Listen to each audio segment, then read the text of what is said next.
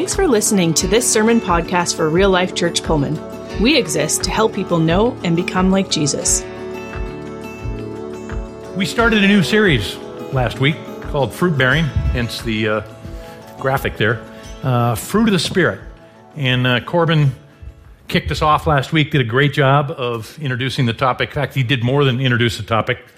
He pretty much covered everything you'd want to cover on the topic. So thanks, Corbin, for touching on all the bases. Uh, I say that a bit in jest because it is such an important topic uh, that there's plenty of places we could go deeper and try to get a clear understanding. Maybe the most important topic when it comes to how do I follow Jesus effectively? Uh, how, what does fruit bearing mean? What does that look like? So that's what we're going to focus on uh, today. Uh, question of the day, I'll start with this. What matters most to God? What does God or Jesus look for in my life? What matters most to him as he looks at us? And I, I would suggest um, that when you hear that, at least I would, my first reaction would be kind of on a behavioral side. Am I doing the right things? You know, am I, am I living my life out correctly for God? Uh, that might be our first impulse. Today, I want to kind of step away from that view and look at it from a different standpoint. And to do that, we're going to be uh, in a story in the book of Mark uh, that, to me, I think, personally, is the weirdest story in the Gospels. Certainly, uh, to me, the weirdest story involving Jesus. Jesus said some interesting things. He said some uh, confrontational things. He said some things that may not make sense. And I might start by just saying if, if you are reading the Gospels in particular and you come across things like that. Hey, that I don't get that. That doesn't make sense. Or that seems counter to the Jesus that I knew. Or any of those if it's confusing. Focus on that because that is there to teach us something. And this story today is is really right right in that lane. Uh, Jesus uh, I'll just get to it. Let me just preface it that way. Let's uh, let's look in Mark, Mark uh, verse uh, eleven, I think. Nope, 12 to 14. Uh, and here it is. The next day, as they were leaving Bethany, Jesus was hungry. Seeing in the distance a fig tree and leaf, he went to find out if it had any fruit. When he reached it, he found nothing but leaves, because it was not the season for figs. Then he said to the tree, May no one ever eat fruit from you again. And then, in the last line, I love it and his disciples heard him say it. Uh, yeah, I would throw that in there. It's like. I want to make sure you know it wasn't hearsay. We actually heard him say this. It was a weird response. I mean, think about this. Jesus is just there leaving Bethany, heading toward Jerusalem in the morning, and Jesus kind of hungry. Maybe didn't have time for breakfast, and he sees a fig tree and leaf. Goes over to see it has any figs on it, but it was not the season for figs, so it's not even supposed to have figs on it. But Jesus sees the tree, has no fruit. May no one ever eat fruit from you again. He cursed the tree. Like, seriously? Uh, Jesus, you should have had coffee today. Maybe. I don't. I mean, where did that come from? Why such an overreaction? Why such a weird response to something that was actually quite natural? The tree was only doing what it was created to do. It's full of leaves in preparation for fig season. Maybe, maybe we should look at that and see what, uh, what's behind Jesus' overreaction. And I'll start by saying context again. You'll hear me say this a lot. Context is really important. When does this story take place? What's going on that adds to what Jesus just did and said? Uh, so he starts out, this verse starts this way. The next day, as they were leaving Bethany, that's when the story takes place. So it might be good to know what happened the day before. What's going on in this story? When, when does this take place? Well, the day before is, uh, is a monumental day because the day before this event was Palm Sunday. This was the day that Jesus got on a donkey and marched into Jerusalem. This was the day that, you know, there are lots of times in the, in the Gospels before this day where Jesus said, it's, My hour has not yet come. It's not my time yet. But this day his hour came because he is fulfilling to the day. I mean, we look back in retrospect and realize that this is the day that was prophesied Messiah would walk into Jerusalem. Um, and you have to understand, this is Passover week. This is the first day of Passover week. This is the big festival day for Israel. Almost every good Jew would be in Jerusalem that day, certainly that week. Maybe a million people in, around, camped outside somewhere near Jerusalem on their way in town uh, when this event took place. Uh, maybe tens of thousands, maybe a hundred thousand. Think a Rose Bowl parade or something. You know, a huge crowd lining the streets. Uh, I've been there, uh, been well there then, but I've been to Jerusalem. I've been, I've seen the road that Jesus took, and it's phenomenal to sit and just think. God, imagine a hundred thousand or more people lining the streets, and they're taking palm branches and laying them down. And here's what it says. Mark 11, 9 to 10. This is two verses before the story we just read. Those who went ahead and those who followed shouted out, Hosanna! Blessed is he who comes in the name of the Lord. Blessed is the coming kingdom of our father David. Hosanna in the highest heaven. I mean, this is serious worship going on here. Imagine the palm branches. And one of the things I found out about palm branches, why, why palm branches? They were ancient kind of symbol uh, if, if you ever shake palm branches, they make a loud noise. I mean, it'd be great for a football game. We should all get palm branches to go to a football game because they make a really loud noise. Just imagine hundreds, thousands of palm branches people are shaking and laying down, and you hear this chorus. Well, that's what happened the day before. Well, now it's Monday, and this is, the, this is Jesus' experience. Jesus knows what's coming.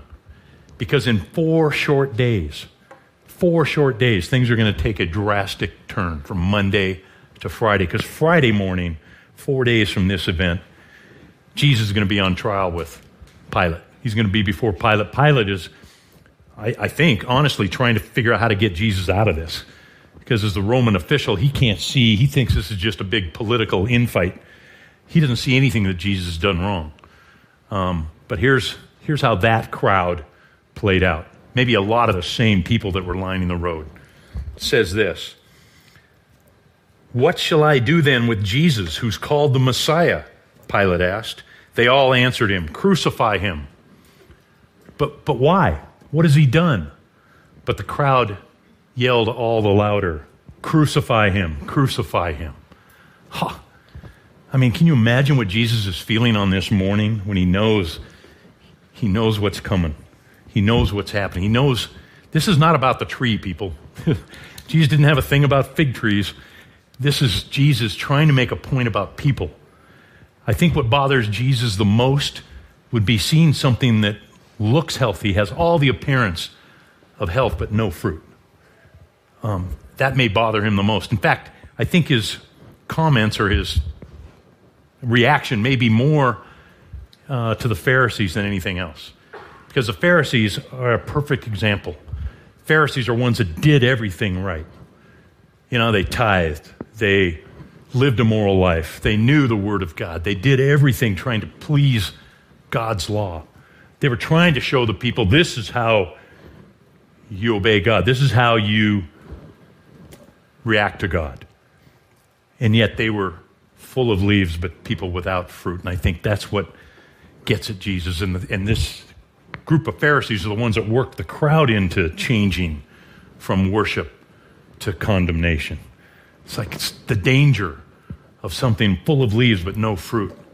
Jesus knows is not good. Um, so that is the situation we're in. Uh, in essence, the most religious people were most at odds with Jesus, which is a great irony, isn't it?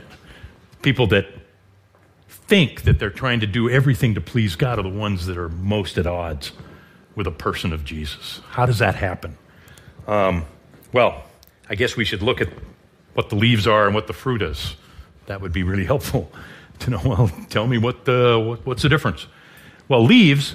Again, you just look at the list we just talked about with Pharisees. Leaves, fellowship, going to church, living a moral life, uh, knowing the word, studying the word, uh, right behavior. All of those things are, are leaves. I mean, it doesn't make them bad, but on their own, they're of no value. Um, and then there's the fruit. This is what Jesus was looking for in the tree. The fruit is, and Corbin did a great job introducing this as well. Galatians 5:22 says, "The fruit of the spirit," and that's so important. It's not your fruit should be like this.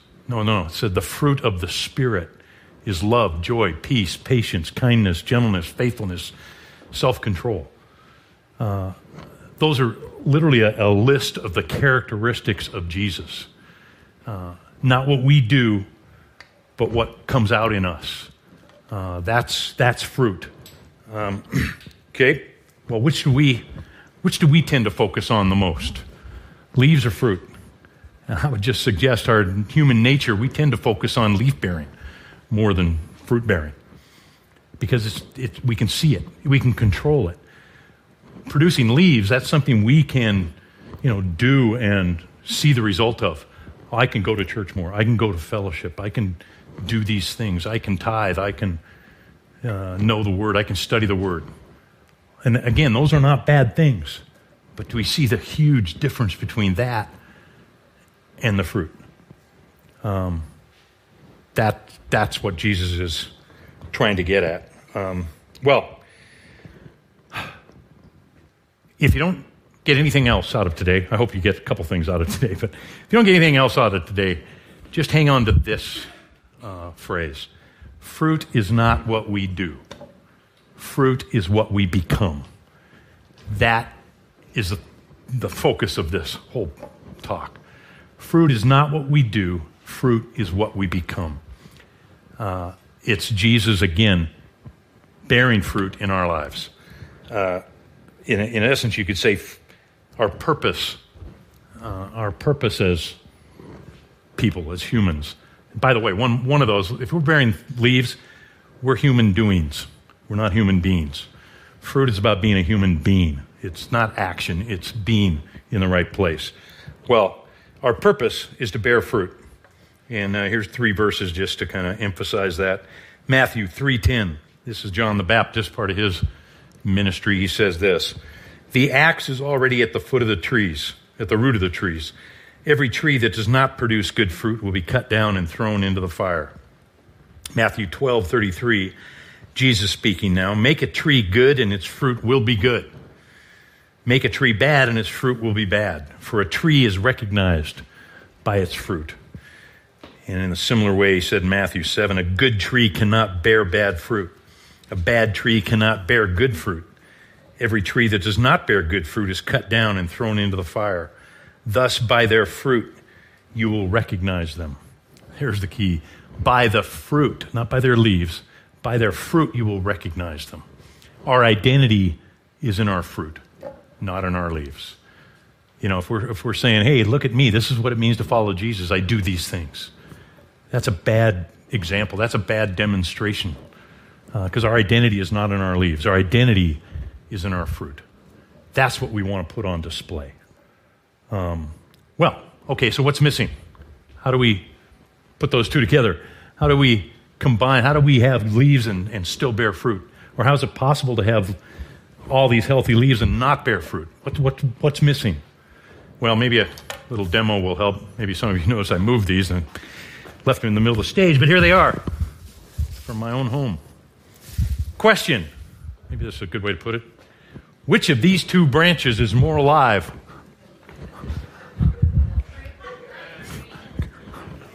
Is it, is it this one? Or is it this one? Yes. Oh. Well, it's kind of a trick question. Neither. They're both dead. They are both disconnected from the tree. Neither of these will survive. Neither of these will live. And neither of them will bear fruit. This one looks healthier, but it's just as dead as this one. It just looks better. That, maybe that's a good way to focus on that. You kind of think, well, I want to have this branch. Well, this branch is disconnected. Hmm, I think we're getting somewhere. well, Jesus described it this way in John 15. But before I put that up there, uh, again, context, really important. John 15, the fruit, I mean, the vine and the branches is what Jesus is talking about. This is literally perhaps his last real conversation with his disciples before he's arrested. When does this take place? This takes place after the Last Supper and before he's arrested in the garden. Probably it happens on the way into the garden. Because again, if you've been in, in Israel, like I have, and we took that trip, kind of walked out to the Garden of Gethsemane, or where they think it is, there's a lot of garden area around there. Guess what? There's going to be fruit vines out there. There's going to be grapevines. And, and Jesus is a rabbi. So he's, how do I, how do I get these guys to really understand what it means to bear fruit? What it, what's the missing deal? So he points to this vine and he tells this story. Well, it's like this, guys. And this is what he says John 15, 1 to 5. I am the true vine. My Father is the vine dresser. Every branch in me that does not bear fruit, he takes away or lifts up. Every branch that bears fruit, he prunes, that it may bear more fruit. You are already clean because of the word which I have spoken to you. Abide in me, or stay connected and I in you. As the branch cannot bear fruit of itself unless it abides in the vine, neither can you unless you abide or stay connected to me. I am the vine, you are the branches. He who abides stays connected in me, and I in him bears much fruit. Without me, you can do nothing. So there's Jesus' description. Oh, trying to make it as clear as possible. It's a great uh, analogy. Much better than mine. Mine was good, but his is better because uh, it's dynamic. I love it. I, I want to uh, go back and touch on a couple things in these verses, but first I want to highlight verse 2. I purposely picked the New King James Version. Uh, this is kind of a side note, but it's still important for us to know. Uh, I, I chose that translation because I think the NIV and a couple other translations probably get it wrong. Not that you couldn't translate it the way I do, but in the context, I don't think it fits. If I read verse 2 that says in New King James, Every branch in me that does not bear fruit, he takes away, and it says in the translation, or lifts up. But in the NIV, it says, Every branch in me that does not bear fruit, he cuts off. Well, that's a very different meaning. That's a huge difference. Because then it makes it sound like, oh, okay, so if I'm connected to Jesus, and I'm, but I'm not producing fruit, I'm going to get cut off. I mean, this is not about salvation. That's kind of where we're Westerners. We kind of black and white, in or out. Uh, this is not about salvation. This is about how do you bear fruit in relationship with me. Because the very next verse says this You are already clean because of the word which I have spoken to you. So he's talking to, hey guys, you're already connected to me. Now bear fruit. And then he's, so that's why that translation, I, I have, I have uh, grapevines on the side of our house, trestles there, and it's kind of fun every year. We didn't plant them, we inherited them, but they're kind of fun. And uh, this time of year, where they're, as they're growing, I've already pruned them for the season. As they're growing, sometimes they kind of grow and the weight takes them to the ground, they fall off the trestle, whatever. And that's a tree, that's a branch, it's connected but it has to be taken up, taken away, lifted up, not cut off. You don't say, oh, you're on the ground, cut you off. Uh, the vine dresser will go, oh, there's a branch on the ground. A branch on the ground will not bear fruit, it has to be lifted up. I, I love that kind of illustration. Sometimes we are branches that get kind of on the ground. And Jesus goes, hey, let me lift you up. Let me take you away from that situation and put you in a better place. Then you can bear fruit. Um, so that's I just had to mention that because that changes for me the whole meaning of the first few verses of, of this passage. So, what's most important? Abide. Stay connected. That's our job. Simple. Didn't give us a list of things we have to do. It just says stay connected. Abide in me. I love the word abide. Kind of means constantly connected to. It means I'm attached. Uh, I love it. And then he says, well, he started out with, I am the true vine. My Father is the vine dresser. Abide in me. Our job is just to stay connected. Jesus is the vine. Jesus is the one that gives us life. He does work in us. The vine dresser is the one that picks us up and puts us in the right place and prunes us and does whatever else necessary for the vine. Our only job, people, is to stay connected. That's our focus. That should be our focus. That's the key to bearing fruit, not what we do, but being in the right place. Um, not that those things that we do aren't good. Uh, I don't want to give uh, bad rap. I'll get to that in a second. But connection then is relationship. That's maybe the better way to put it. Relationship is the key. Uh, so how, how does how do you do that? How do you create that relation? What do I do? Again, our question is, what do I do? Okay, good question. Well, I look at it like any other relationship. If you've got a relationship, I'm married, so I'll just use that one. Uh, me and my wife. What do we do to nourish, to nurture, to stay connected? What do we do? Well, we have to be intentional. We have to spend time. We have to create space. You know, create space and things will happen. Just, you know, people call it quality time, overused phrase, but that's a lot of it. Just creating time and space. About eight years ago, Judy just started working full time for the university and she was finishing her master's work. So we saw each other a couple hours a day if we were lucky. Um, I was at the peak of kind of doing Young Life College, and almost every night of the week we were doing something. Either she had a small group, I had a small group, we had a leader meeting, we had an event, something going on. And Friday turned out to be the only night that was free for both of us. Almost every other night of the week for a couple of years was booked. So, what are we going to do? Well, our relationship's really important. We have to be intentional, create space. So, Friday became our date night. We have to provide for the opportunity to nurture the relationship. So, every Friday, we've been doing it since um, probably eight, nine years now. Uh, every Friday, we go somewhere. The only reason we wouldn't is because we're already going somewhere else. We're out of town or we're together doing something. Uh, so every Friday we go out to dinner. And uh, uh, what I love about this is what, after about a year we realized because we'd go, you know, Friday nights can get kind of busy around WSU. And so we, you know, get a kind of wait list. And so a lot, I got in the habit of I'll go early, put our name in, and then when you're off work, we'll be ready to go. Great, good planning, Gary. Uh, so I'd go sit at the bar, get to know the bartender, and chat a bit. Well, that we decided let's just do this. So for like eight years, we every time we go out for a date, guess what? We go sit at the bar somewhere. In fact, they of look at us. Can we just sit at the bar? Uh, sure. Don't have to put on a wait list. Don't have to. It's awesome. You're obligated to talk to people if you sit at the bar.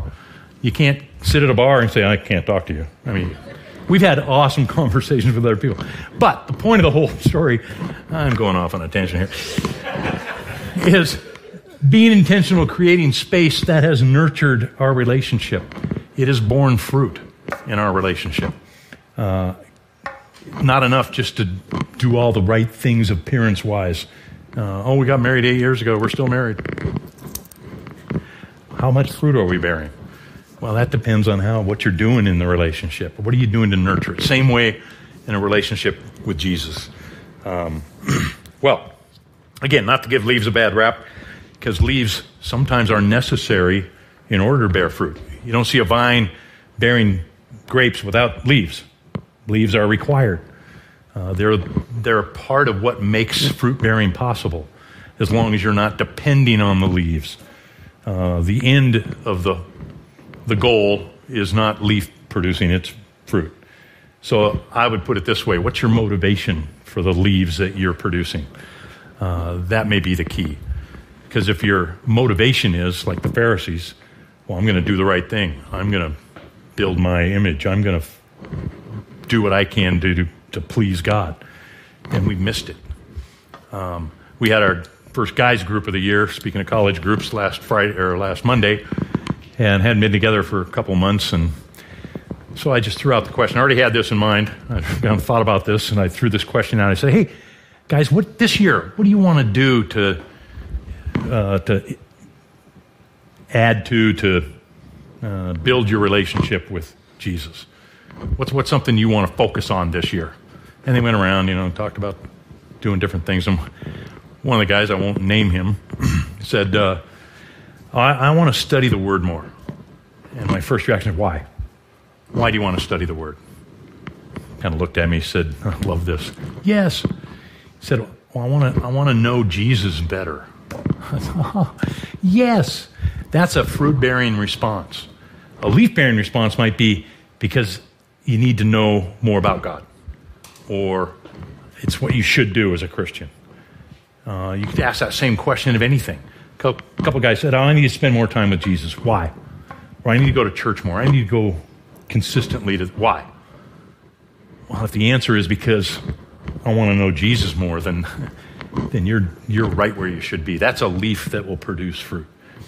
But if your answer is more personally motivated, well, I just think it's what I should do. Ouch. Um, I'm going to judge that. I'm just going to say it. You're, you're in dangerous territory there. Because I felt that way. You know, there was time in my uh, life a number of years ago where uh, I felt like I was doing the right thing, but I just felt dry and empty. And uh, but there, I had this kind of turnaround when I was with some guys talking about that, and uh, kind of dawned on me. I, I finally thought about it a lot, and I said, well, the reason I think now, the reason why I want to spend time with Jesus in the morning, why I want to read more, why I want to pray more, not because it's a duty of a Christian. I said, I, I don't want to miss what Jesus has for me because my life, the fullness of my life, is connected to that relationship. And I could do all the leaf bearing I want, but if I'm not spending time with Him with the right motivation, if I'm not, you know, with Him, I'm going to miss out on what He has for me. I'm disconnecting. Uh, I don't want to miss that. So that's my motivation now. Kind of like, uh, I don't want to, because what He has for me every day, He says, I want, I came, you might have life, life to the full. I don't want to miss that. I got to stay connected. And these leaves will help me stay connected. But motivation is, is the key. Uh, sometimes we get those confused. Uh, well, a couple of terms I want to throw out there also to help clarify a little bit. First one's a little theology lesson, maybe. Uh, two terms justification and sanctification. Anybody know what those two heard those before? Kind of lovely theological uh, terms. Uh, well, justification is really like in a in a right relationship with God. I'm justified. I'm in the right place. Uh, really, it's justification is really I'm now connected to Jesus. I'm committed my life to Jesus. If if we're in that place, if you're somebody who said that, you're justified before God. You're in a right relationship. You're righteous. Uh, that's what justification. It's a one-time thing. Not like I need to be justified today. I need more justification in my life. No, because it doesn't depend, again, on what we do. It's just putting ourselves in the right place. Sanctification is becoming, is a process It's of becoming more like Jesus, which is really, if you read the New Testament uh, past the Gospels, you'll see that's the goal, is becoming more like Jesus. That's our destiny. That's our purpose. Well, in light of today, I, I bring that up because sanctification could be just as easily said sanctification is producing more fruit in your life. Because when you produce more fruit, you're displaying more of the characteristics of Jesus. You're becoming more like Jesus. And again, it's not what we do. We're not human doings, we're human beings. Um, just be in the right place. That would be the key, because the other phrase would be position over performance. We kind of lean on performance, but really the key is position. Position yourself in the right place. I think the first time I spoke at real life a couple of years ago. Uh, we were in Daggy, and I, I remembered this because I, I, talked about Zacchaeus. And Zacchaeus is a great example of that. You know, his performance was not really great. I mean, he's a chief tax collector, and he did all the wrong things. And, you know, you look at his life and you go, You are nowhere. Uh, but he was a wee little man. We all know the song and all that stuff, going to church. Uh, but Zacchaeus was a guy that he was determined to do anything he could to be in the right position. So he went ahead of the crowd. He crawled up a tree, put himself in a place where he could see and encounter Jesus. Guess what? He saw and encountered Jesus. Jesus looked at, called him out, dynamically changed his life. Not because of anything he did, but because he was in the right place. And he responded to Jesus. So don't put your dependence on performance. Don't put your dependence, put your focus on position, connection being in the right place uh, with God. Because um, if, we're, if we're there, if we stay connected, fruit comes naturally. Uh, I don't have to work at it. If you're working to produce fruit, then you're focused on the wrong thing. Uh, again, fruit vine, my vine's at home. I'm just waiting. You know, the fruit's coming. They're about this big now, but pretty soon they'll be nice grapes to eat. Um, but they, I, you know, the, I, the vines don't sweat as it gets closer. It's like I got to work harder to get these grapes out. It doesn't do that. In the same way, I got an apple tree in the front yard where that branch came off of. Um, that one that won't produce any more fruit. Um, I've never been woken up at night by my tree groaning to produce apples. It just, guess what? If the apple tree, if I keep watering it, if I don't lop off branches, um, it'll produce apples naturally. In fact, it's already dropping tons of apples on the ground before their before their time. Preview, um, but that's the uh, that's the key. So don't focus on fruit. Focus on connection. Thanks for checking out this message from real life. You can find out more about us by going to rlcpullman.com or by following us on Facebook or YouTube. Until next time, have a great week.